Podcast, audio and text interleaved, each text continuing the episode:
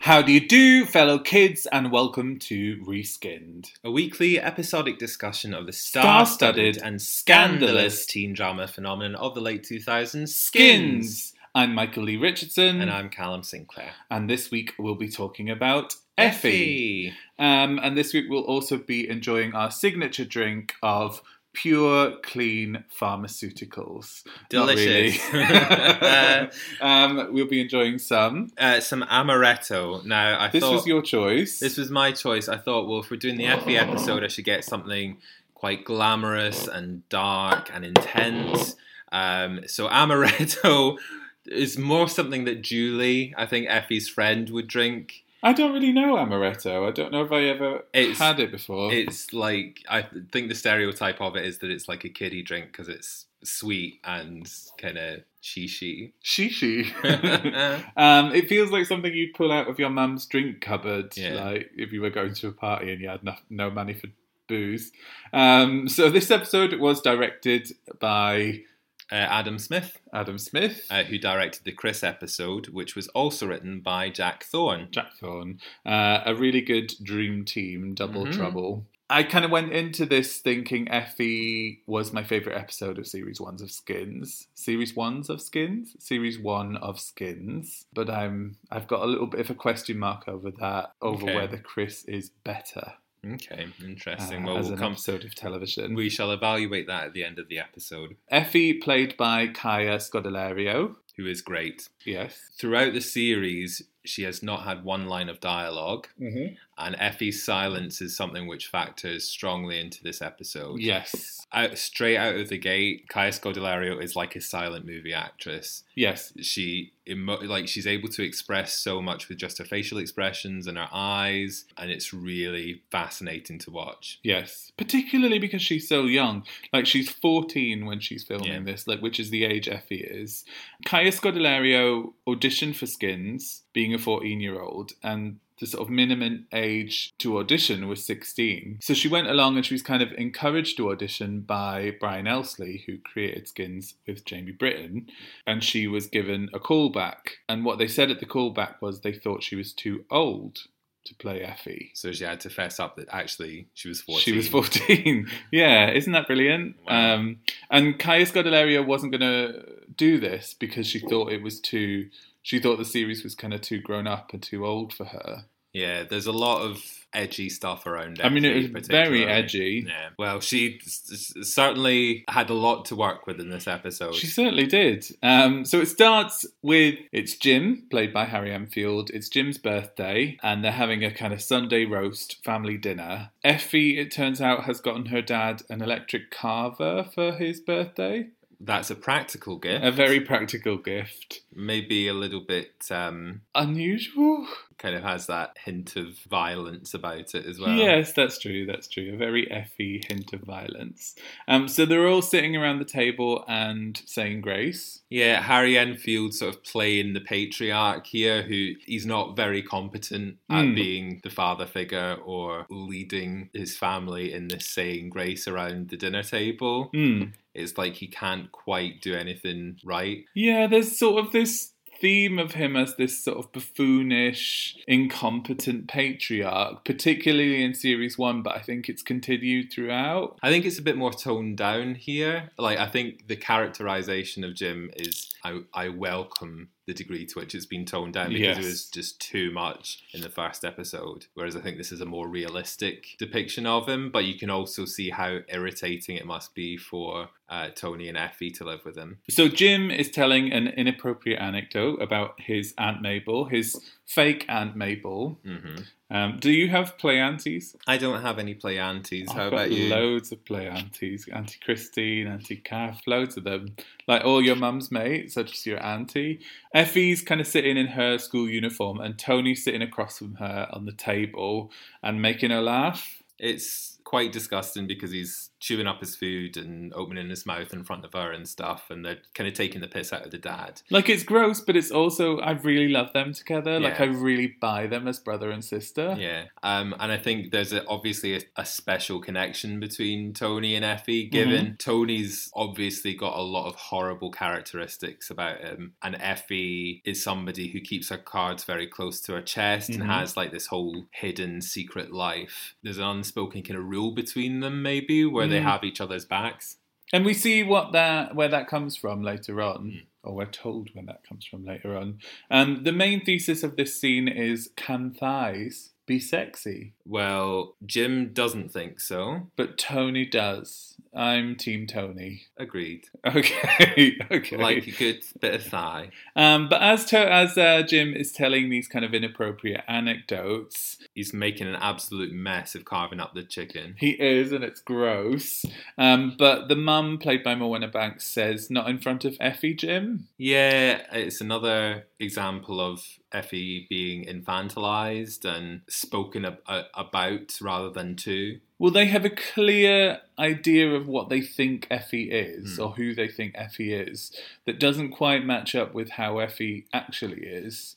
So they end up playing board games, and no one's interested, obviously. Were you a board games family? No, we weren't. Um, a bit more peace and quiet in my family home than there seems to be in, in the Stonem household. Well, you're an only child. so I'm an only child, that. exactly. I do relate to Effie as a character, though. Yeah? Um, in terms of her being somebody who seems to deliberately keep quiet when there is just a lot of noise going on. You know, some people make a lot of noise and talk a lot because they don't really have much to say. Are you saying I'm Julie? I'm not not saying Julie. Uh, I have a lot to say. uh, Julie, who we will meet later in this Yes. uh, episode, she of the amaretto. a little bit of Effie's true colours are peeking through in this scene because she's wearing razor blade earrings. Yeah, she also nips up to her bedroom to burn or to pass the, the board game piece through uh, through a lighter flame. I think that's burning. She's burning it. She's burning She's it. putting it through a lighter flame. What did you think that was all about? Ambiguous, isn't it? Because we don't know that much really about Effie yet. We do know that she's mysterious, Mhm. and there's an implication that maybe it's a, almost a sort of voodoo thing where, she, where she's wanting to inflict pain on someone, or maybe her dad, or like Well, I had that question of like, if the board game pieces represent the family, like who is the one she's burning? Is it her? Yeah, it might be herself. It might be representing her sort of self-destructive tendencies. And Effie's episode, as we all know, uh, in series seven, is called Skins Fire. Fire. Hmm, interesting. And she loves a smoky eye. And she does love a smoky eye. She's got very good at a smoky eye. I will say that. Um, I also need to say uh, that Effie's bedroom is another sort of perfect piece of Skins set design. There's all these kind of twinkly fairy lights and it's very dark. It's sort of quintessential teenage girl bedroom, but everything is sort of turned a little bit dark. Yeah, a little bit off kilter. Like I feel like the craft girls are going to do light as a feather, stiff, stiff as a board at some point in mm-hmm. this room, and it's brilliant. So Effie sneaks out. She rolls up her old dressing gown and sticks it in a black bin bag and sticks it in the bin. And she's in my outfit of the week. That's the outfit of the week alarm. I think we need to get one that's better. Um, she's wearing this kind of spider web top, this blue spider web top, uh, and kind of stripy tights, and she's just this pure teenage 2007 scene queen goth icon. I love her. That MySpace profile she is photo. a fully MySpace girl. sticking her nighty in the bin. So up in his bedroom, Tony's watching Effie, uh, and he's phoning Chris. And it turns out that everybody's hanging out without him. Have we not all been there? He's a pariah. He's a pariah, pariah Carey, Tony Stonem, and he's not allowed to hang out with them. He's not invited to hang out with them because Michelle's there. Also, Maxxie doesn't seem to be hanging out with them either. Oh, that's interesting. So it's Michelle, Jal, Chris Anwar, and Sid Yeah. are hanging out. Huh, interesting. And uh, Cass is not there either. Cassie's not there, no, because she's in. She her whereabouts are rehab. unknown, but we may see her in this episode. Yes. And it turns out that Sid's not answering Tony's calls either. And Tony's leaving messages on Sid's answer phone to kind of fill up his voicemail. So another example of Tony invading Sid's personal space by filling up his voicemail with more Tony messages. With his own bloody problems. yeah, and again, talking and filling up space when he could be either being quiet or listening. Hmm. Um, so Tony, at this point, is doing his trick that we've seen him do before, where he's pulling on Effie's tights uh, and jumping into bed and pretending he's Effie because he knows she's out. These stripy bloody socks that look like the Wicked Witch of the East. Love it. Mm. Love it. Um, there's lots of children's literature references across this first series of skins. There's Peter Pan, which is Mhm. Chris's brother who never grew up, uh, Alice in Wonderland, which is Cassie, Mhm. and these socks, which are very Wicked Witch of the West. But also, well, it's the I said it before when Sid was hiding in the bed pretending to be Anka. It's like Little Red Riding Hood, isn't yes. it? Like Hmm. hiding in the bed. Interesting, said the person who did a children's literature degree. um, Tony's parents come in to check that Effie's all right. Um, they see the socked leg the besocked leg of Tony Stonem. and they they seem quite satisfied that Effie's sound asleep in her bed, They do seem to prefer Effie to Tony, which is maybe understandable. which is not difficult, but it is harsh given that they're his parents. Yeah. because they think Effie is asleep. Um, we get this great line from Morwenna Banks, which is, "I'll fetch the turkey baster. You go and wash your bollocks." Delightful. The whole thing is like a role. It's like an Aunt Mabel role play. yes, they're going to do some Aunt Mabel role play for for Jim's birthday. Which it occurs to me is another example of this incest Oh, subtext, wow, which yes. has been going through the, the series. I mean, between the Josh and Abigail stunt that Tony pulled and a few other uh, bits and pieces. things that are going to come up later. Hmm. Um, I will say that because this is Effie's episode, we get so much of Tony in this first act. Mhm. I think it makes sense because Tony's viewpoint episode was the first episode, which also had to do a lot of legwork in terms of setting up the whole uh, premise of the show and introducing this whole raft of different characters. So we didn't get a wholly Tony focused episode, really. I like the idea of Holy Tony. Holy Sorry, Tony. I heard that wrong. Go tell it on the mountain. So it kind of makes sense for an episode which is about Effie, who is a character who, spoiler, has one line of dialogue in this whole series. Makes sense for Tony to have a bit more of a spotlight put on him on this episode. Yes. So the second act starts with Effie's eye in the mirror with this amazing silver glittery eyeshadow. And we've established before that this kind of close up on eyes is, is how a lot of Skins episodes start. I think it's quite interesting that we see Effie's eye in a mirror in this one. hmm We see it in a mirror, and also it's not right at the outset of the episode. It's now that Effie's heading out for this night out. This is where her story begins. Yes. To her, but again, since it's just a reflection, then And who is Effie Stonem? I'm sure we'll find out Mm. at some point. Um, Effie's burning things again on the bus. she's got a little bit of a pyromaniac She streak. has. Hashtag skins fire. and this is where we meet Effie's friend Julie. the long awaited arrival of Julie, who we've yacked on about extensively already. What do you make of Julie? I I think the actress that they've cast for this part does a really great job in this role of being somebody who is like irritating but endearing at the same time. Yes. I think she's really well written as somebody that just like blathers on and just like takes up a lot of space in a conversation. You really get the sense of what the dynamic is between Effie and Julie within Seconds. seconds. Yeah. Yeah. Effie in the second series uh, and into the second generation has a friend called Pandora or Panda, uh, who is quite a similar character Julie, to Julie in some ways. Well, a lot of people remember this character as Pandora, and, Mhm. and it's not. But she is the proto Yeah. Pandora, I think. But it is interesting the kind of girls that Effie makes friends with, and I think that there's a consistency. What do you think is up with Effie? Is it like a selective mutism? That was kind of what I was wondering. Generation 2 tells us a lot more about who Effie is as a character. I think at this point, we are meant to see Effie as fearless. Mm-hmm. Uh, and is somebody who isn't phased by things. And as part of that, she's like not afraid of silences. She's not somebody who feels like she has to fill in gaps in conversations. It's kind of like another side of the coin of Tony, in that she sees the power in sort of standing her ground and controlling a situation by letting it revolve without her having to get her hands dirty and get involved in it.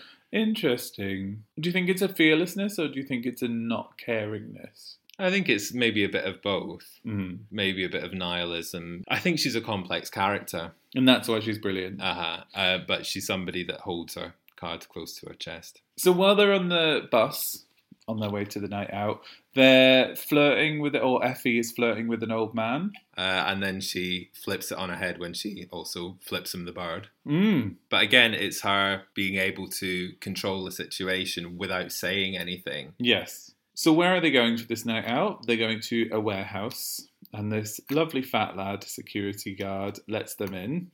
Uh, and it looks like it's going to be a pretty boring night until A load of luchadors. luchadors. Uh, a bunch of boys turn up in luchador masks, the sort of Mexican res- wrestler masks. Uh, I really like this scene. I think it's such a good scene. I think everybody in it is really good. I think like this fat lad is really good as like the kind of boy who would let cool girl into the warehouse uh, and these kind of cool posh boys in. One of the guys that comes in um, and is sort of the ringleader of all this, who's Spencer. Spencer. He's got the full Scenester beard, Yeah. scarf, and he's awful. Yeah. But you can see why Effie is Would enjoy playing cat and mouse with him. Yes. Um, so Julie, poor old Julie's left in the dust uh, when Spencer and Effie go for a ride through the warehouse on a forklift. Um, have we not all been Julie in this scene? But Julie is also not hugely put out by it. She seems to kind of accept her lot. Well, she accepts her lot, I think, because she knows that Effie doesn't have to hang out with her. Like, Yeah. she's kind of there, or the only mate that was available. Well, there's maybe again, there's maybe an interesting parallel between Effie and Julie, and then Tony and Sid. Oh, absolutely, yeah. Um, so meanwhile, Tony's out wandering the streets where he bumps into Kenny, the big issue guy, who we met in the first episode. oh, so he's back, back, back. He's back again. I think he does come back a few times, and I really like him, particularly in this episode. Yeah, this is a better use of him than first episode where he only had a couple of lines and Mm. it was a bit sort of throwaway. Whereas there's more of a meaningful exchange between Well, you get a real Tony. sense of who this guy is actually in this very small scene. Uh, I like this episode because it's lots of like nightlife and like sort of the people that come out at night, and Yeah. uh, there's lots of really cool things about it. I think this is the most cinematic episode in the series so far. It's really nicely directed. Absolutely. Um, and there are some really lovely shots of Tony by the canal, Mm. um, which are really beautifully lit. The upshot of the conversation between Tony and Kenny is that Kenny sort of tells Tony to jog on because he doesn't want a posh lad, you know, scaring off potential Cramping his customer. style. Yeah, cramping his yeah. Uh, and Tony had wanted to go for a drink with Kenny because he's got no friends. Yeah. Oh, poor old Tony, but not. Um, I'm supposed to feel sorry for that bitch. I don't. um, so we end up with Effie and Spencer swinging about on bungee wires in the warehouse and kissing. Um, where the hell did these bungee wires come from? Just hanging, Hanging around around in the warehouse. You take an E, swing about. have a bit of a kiss. And this is just pure. It's like Effie's just like got this rich inner. I don't know. There's something about this character that I can't put my finger on, but she's so interesting. it's a testament to the performance and the writing here that this is such a compelling character with no lines of dialogue so None at far. all. It's all about how she navigates the world, and that's all communicated with no talking. Amazing. So while they're in the warehouse, the alarms go off, and it, Ruh-roh. and it turns out somebody's phoned the police uh, on these these naughty kids who've broken into the warehouse. Meanwhile, Tony, who's still wandering the streets, who we know has got no friends and nobody who wants to call him, gets a phone call, and it's the police because Effie has been arrested. So he goes to the station to pick her up, but apparently he's just missed her because he's told her brother has already come to pick her up. But it turns out that it was the guy from the warehouse. The fat lad. So outside the police station, Tony sees Effie and he kind of runs to go and get her, but he's knocked over by some more of the Luchadors, luchadors, the or the word- Nacho Libres. the Nacho Libres, um, and he just misses Effie. But he gets a real good kind of knock in the side. I think we need to do a Tony getting kicked in tally. Mm, a knock in the side, exactly where Jesus got a knock. Is Tony Jesus Christ? Well, not not in this is episode. this, a, is this a holy Tony moment? there is a weird little thread of religion. So Effie's in the back of this van with Spencer. Uh, and smoking a crack pipe. Like, sorry to be clutching my pearls, Mary, White, Mary Whitehouse, but it feels really arresting to see somebody that age Yeah.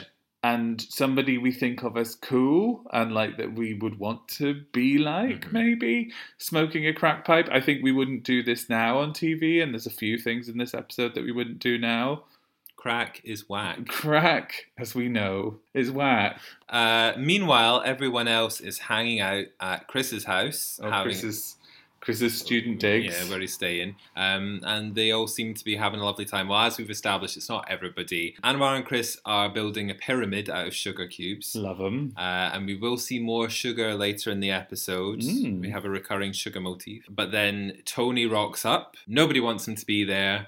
Uh, and he just brings the mood right down.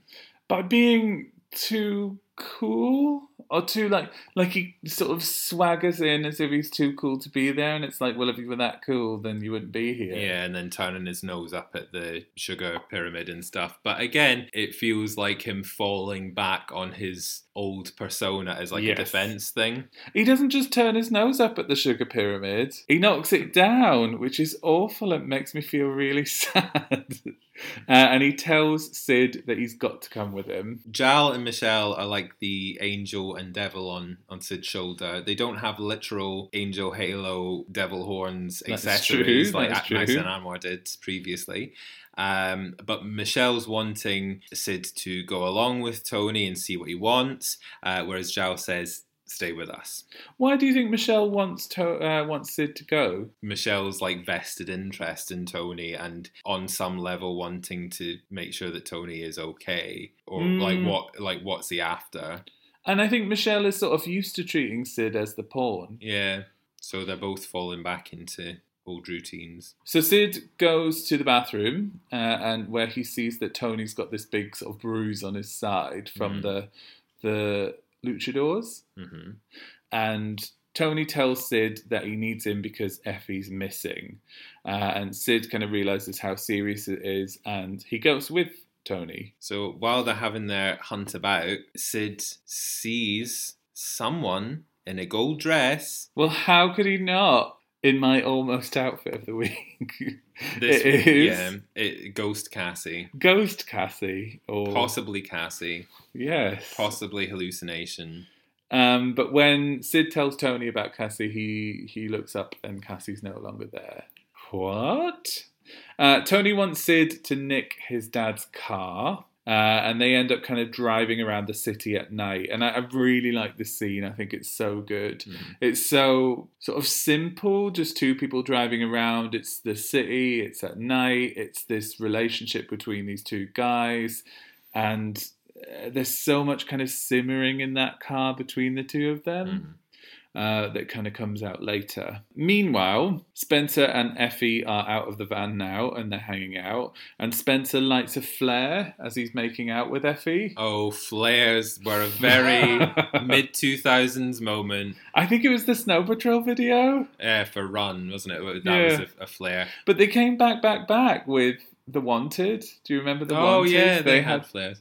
Bless. Um, yeah, so some dramatic red lighting on everybody as we come to. Yeah, I mean it is yeah, cool. yeah. Like it is cool. It is cool. And again, I think this episode has a lot of really lovely cinematography in it as well. yes. Well, again, flares, fire, all that sort of stuff, all that imagery, Motifs, motifs, motifs. Motifs to the back of your teeth. Queen Motifa. Um, so we come back from the ad break, and Jal and Michelle are having a chat. Jal and Michelle are What are they talking about? Who could they be talking about? Tony, Tony, Tony all the time. What do you think of that? Because I get the real impression that Jal doesn't give a fuck, and she's sick of talking about Tony. I think it's also within Jal's character to want to do the right thing. Do you know Mm. what I mean? So it's like obviously Michelle's hurting about this. So right, I guess we're gonna have to talk about this then. Mm, so who rolls up but Josh? Uh, and he's on his way to a hangout at the sports club. Uh, and he's explaining to Michelle that someone set him up with these pictures of Abigail on his phone that we saw last episode. Hmm. Josh is so much more forceful this time. I have a bad feeling about this one. I do. And he's also dressed like 2007 threw up on him. Like, what is the theme at this sports club party? Hideous clothes. Well, he's dressed. Hideous. Well, it's Spencer's wearing. Although to be fair, Chris wears similar clothing, especially early on in the series. But, But Chris can get away with it because he's so good and so pure. so this scene really sets up the Josh as Shadow Tony Yes. stuff that really comes to bear later in the episode as well. But you really start to connect the dots of why Michelle might be projecting Tony onto Josh in this moment. Yes, actually. So we end up at the sports club where we're told this is where rich kids come to die. And it's this very, there's lots of interesting sound design. The lighting is mad, like all the windows are red. Fire again as a motif. Oh, another motif as well. There's um, a posh boy in a hoodie and a wolf mask who's running around and is like popping out of a window at one point. So again, Little Red Riding Hood. Mm. I just there's a lot of this kind of thing in like young adult literature and in and in teen drama, like this sort of posh kids Hmm. and their like mad rich kid hangout Mhm. places. Can't relate. Never experienced that in my whole life. Mm. Um, Effie and Spencer are hanging out at this party, and then Josh turns up with a snooker cue over his shoulders. Yeah, I I thought this was maybe like a reference to a Clockwork Orange. Well, Josh says, Hello, Effie. I'm Jesus Christ. Mm. Holy Josh. Holy Josh. We get this little scene later of Tony and Sid by what looks like a pool. Like they've got all these kind of reflective lights on their faces. Uh, and Sid sees Cassie again. Um, but when when he tells Tony about it, Tony looks up and doesn't see her, and he thinks Sid is mad. So Tony is explaining that he knows Effie and that this isn't her style, and he gets a call from Josh. Another phone call for Tony in this episode where nobody else really wants to talk to him, Except for his evil shadow self. his evil shadow self. Um, and Josh sends them under the highway. And this is a this is a pretty kind of cool, interesting location for this to It is, it is. to go down. I absolutely love Sid. Uh, they kind of get out of the car and they're looking for Effie, and Sid just starts shouting Like for stand, her. standing in one place, saying Effie, Effie, It's, Effie. it's the Effie, Effie, Effie, and he realizes what he's doing. I just love it. I love Sid. Mm. So while all this is going on, back at the sports club, Spencer is putting a really horrible scene belt around Effie's arm, uh, and Josh is injecting her. And this is weird with a beard to see Yeah. on TV. What do you reckon? Yeah, it's pretty intense. Again, Effie doesn't speak, so she's not verbally consenting to this happening. No. It's weird in a lot of different ways. Not least when Josh does inject her and Effie comes out with her first line of dialogue. Yes. Sometimes I think I was born backwards. Came out my mum the wrong way. Well, where did you want to come from?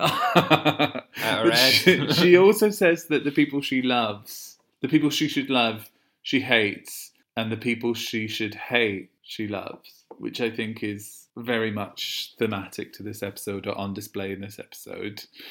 And then she passes out. Boom. Back under the highway, Tony and Sid are having this kind of moment together. It's like, it feels like it's their kind of peak. They're reaching their peak together.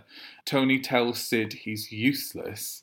Uh, he's saying that he set things up for him to sleep with Michelle. And Tony kind of tells Sid his plan from the last episode to, to get revenge on Josh. And Sid tells Tony he's sick Tony's toxic masculinity on full display here, and specifically like trying to emasculate Sid. Yes. By he specifically says, I'm from Mars, you're from Venus. Yeah. And like there's this more of this weird gender stuff that Tony trots out. Feels quite of its time now, actually. Yeah. And then Sid slaps Tony. Woo! And I love it. I love it. And he says, You know, I used to look up to you. I think both of them are really good in this scene. I think they're brilliant. Although I will say, there's lots going on in this scene. I think this feels like people saying what they feel. Mm-hmm. But I think it's a bit of a fake out. I think it pays off later yeah. when Tony and Sid say what they actually feel yeah. to each other. I mean, it is great because, I mean, we have had Sid sort of snap at Tony before and sort of reject Tony's attitude and sway over him. Right? Yes. So this is like an escalation of that beat but yes. like you said, it also serves another purpose for later in the episode. So Sid has had enough and he leaves Tony on his own. And then we get these um Oh, the kind of projections of projections Effie. of Effie on the wall. Uh, and a guy, another luchador on a Vespa, turns up to take Tony to the sports club. I really vividly remembered this from my first watch of the series, and this is one of those scenes which really sold me on skins. The projections? Well, not just the projections, the whole run up to that, like just how cinematic and dreamlike, yes. but like really dramatically interesting. This stuff with the projections and this, you know, the guy in the Vespa, mm. who also sensibly turned up with another helmet with a spare helmet for Tony. So safety first. these posh boys are nothing if not responsible. They are. Um, so Sid's in what we've previously known as Eat, trying to get in touch with Cassie, and he tells her that he's in Rockatello's diner. See, no, I always thought that sign just says eats. Like it's eat eats, or eats. but it's from the Cassie episode. That's what we think. Uh-huh. That's why we think it's called Eats. Eats. Eats. Eats, eats, eats. Eats, shoots, and leaves. So when Tony gets to the sports club, he calls Michelle, who's on her amazing pillows that we saw in the last episode.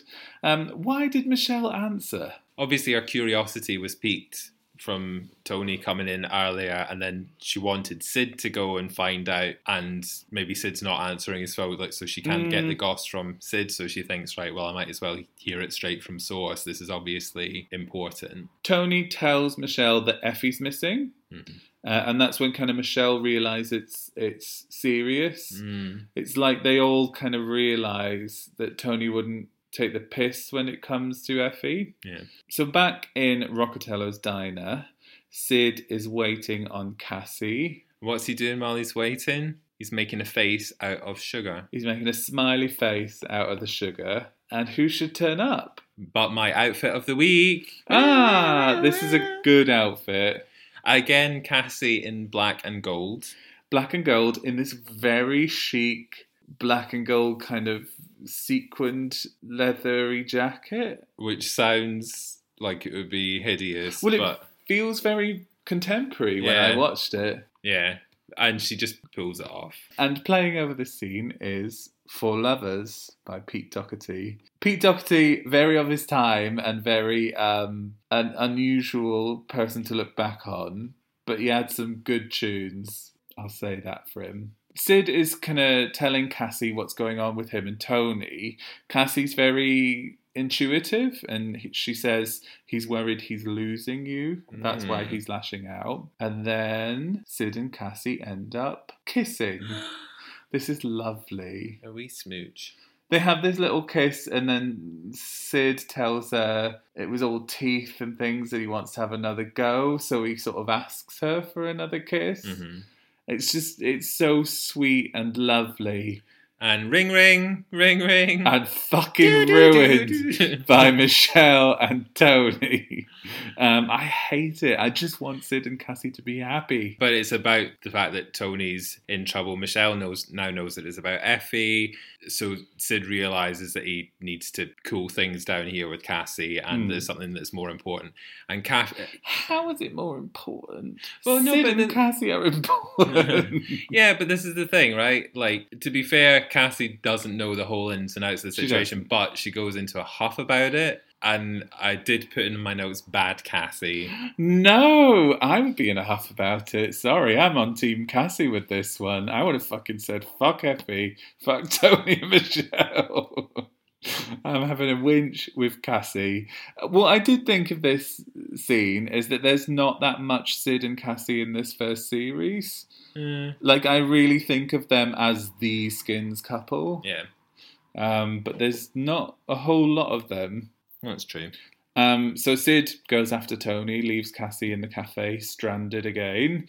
Uh, when he finds out Josh has Effie, and Tony is reunited with Effie in the sports club, hmm and Effie is out cold. So Tony is about to phone the ambulance to get some help hmm when Spencer grabs the phone and The old Motorola. he snaps the old Motorola. Is what Poor happens. thing. Out Um, of commission. And then Josh turns up and tells him his plan, and he wants Tony to fuck Effie. Yikes. Uh, this is so weird. Again, all this like incest weirdness, particularly with Josh, as we've established, being the foil sort of shadow self to Tony. What is this metaphor? Like, is this like a part of Tony's self that like is repressing What that he fancies Effie? It's Yeah. weird. It's weird. But Josh wants to get his revenge for Tony putting the dirty pictures of Abigail on his phone. Uh, and while Tony is pleading with Josh, he says, "You really think Michelle is worth this?" Fucking Tony, I hate him. He's awful. Like he does. Oh, I think that's the most telling thing he said all season, and I hate him in that moment. And we find out in this scene that Josh is not taking his medication, so he's taking Michelle's advice from the last episode, and he's really, really pushing it with Tony. Like it, like Spencer pulls him back a couple of times, and it seems like Josh could really end Tony. Yeah. Pushes it right to the point where Tony is like, I'll do anything. He's like really on the edge. And then Josh says, Here endeth the lesson. Yes, is that a reference to something? I know it from Buffy. It's, like a religious thing. it was like a biblical Is it? thing, I think. So Sid eventually turns up in his dad's car, and Tony's in his pants outside the sports club, carrying Effie. And this is quite a moving scene, I thought. Mm. It's it's quite kind of. I mean, it's a very striking visual, and Tony saying it's all my fault. It's this weird thing where Tony is seeing the consequences of his actions, but they're enacted on this other person, this girl he loves, who is Effie, Mhm. and it kind of feels like a fake out of Tony getting his comeuppance. Mhm. Similarly, it feels like it's showing how Sid has learned from the situation with Cassie. Yes, that's true, actually. It, it works for both characters in Agreed. different ways. So we end up at the hospital, where it turns out that Josh has given clean, pure pharmaceuticals to Effie, which presumably he nicked from his mum, uh, Dr. Stock. Uh, and Tony's mum and dad are there, and they hate Tony. Like, they blame him for getting Effie the drugs. And to be fair, for the many reasons to dislike Tony, in, on this occasion, he was not responsible for Effie's current state of being, so he's wrongly getting the blame. Yeah, it's like this. I think that's the really good thing about this episode. It's like it's so complex and interesting because we want to see Tony get his comeuppance. We Uh-huh. want to see him get what's coming to Uh-huh. him. But we know that that's not fair in this context. But then he does get kind of what's coming to him but it's not for any of the things that he's actually done, and it's yeah, it's not fair and it's horrible. Um, but then Sid it turns out has really grown a pair, uh, and he kind of goes back at Tony and Effie's mum and dad, and this time it's Tony that has to follow Sid. Yeah. Uh, so they end up outside Effie's room. Uh, there's this really nice little moment when Sid's getting them like coffees from the Mhm. coffee machine, and like Sid like burns his house like oh, fucking hell, fucking hell, and it's like I know that boy. Mm. I know that boy when nothing goes right for him. To the extent that he's just expecting even the coffee machine to be against him. Mm. Like, I just love that. Yeah. This is a I think this is a great episode for Sid. It's a great episode for Sid, and I think this scene is one of the best in the entire series. Mhm. This is the real part where they're saying what they actually feel, I Mhm. think. And Tony's kind of explaining that he feels like everyone likes the Tony that they know. Mhm. Um, this kind of Billy Big Balls, Big man on campus. big man on Yeah. campus, wanker who's playing everyone off against each other. Uh, but then Tony says that he wants to make a change. He doesn't want to be a wanker anymore. And we realize, or he tells us, that that's where the sort of root of his and Effie's relationship Mhm. is, because Effie knows that he's not just that Yeah. and it's just lovely. Like I think Tony and Sid are really good in this scene. Like the acting is so good in this scene. Uh-huh. The fact that Effie, who is our viewpoint character here, is central to that aspect of Yes. Tony as well, like bringing her back into the foreground for this important piece of character development, um, was a really nice way to to bring it all together. Yes, bring it all back to Effie. Did you like this episode? This is my favorite episode so far. Ah, well, mine's Chris now. Um, Chris is up there. I think this and Chris are pretty much on level pegging, but I like this one a little bit more because I think that there's a bit more like visual eye candy here. Like it's like cinematically, like the cinematography and like visually, there's more interesting stuff going on here. Although there was a lot of that in Chris as well. there's lots of cool parties and stuff in Chris's episodes and fisheye lenses. and- yeah, there are lots of really strong performances Yes, in this I agree. episode from the young cast. Yes. Um, so that's why I rate it slightly higher than Chris. I think I prefer Chris because I think it's just because Chris's episode is about Chris. And I go in and I love that guy and I like his episode and I'm rooting for him and I'm sad for him and stuff. And then Effie's episode, I go into it and I'm coming out of it and I'm like, still don't know Mhm. quite who Effie is. Yeah, I said this before, but Effie was the character that I gravitated to the most. I mean, I love it. I think it's brilliant. I Uh-huh. think it's a. I'm such a Jack Thorne stan, and I think this episode Yeah. is brilliant. But I think that with, with Effie as a character, because I think she's compelling and she's interesting, and she's somebody that I related to in a way that I hadn't really seen depicted before for a teenager in terms of having this actual hidden life and Mm. completely subverting the expectations of her parents and Mm. Uh, being able to do all this sort of stuff. So I think an arresting episode of television. Top marks. Top. My top tip of the week is for everyone who, for anyone who hasn't seen it, to go and check out the unseen skins for this episode as well, which is called Pop. Uh, also written by Jack Thorne. It's a, a monologue delivered by Effie. Um, she's sort of smoking a fag and walking along by the canal uh, and talking about. It's sort of a fairy tale about this girl and her brother. Oh, it's uh, it's It's very. very subtle. um, but you know, but it is a like a really cool way of just filling in a little bit more detail about Yes. Effie's inner world as well. yes, agreed. We shall see you again next Thursday Mm-hmm. for the last episode of the series, which is Everyone. Uh, where can people find us on Twitter? On Twitter, we are at reskinnedpod.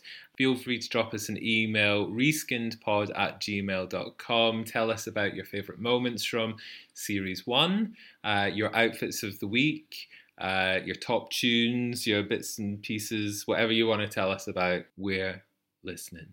We're listening, uh, and we'll see you on Thursday. Bye. Sometimes I think I was born backwards.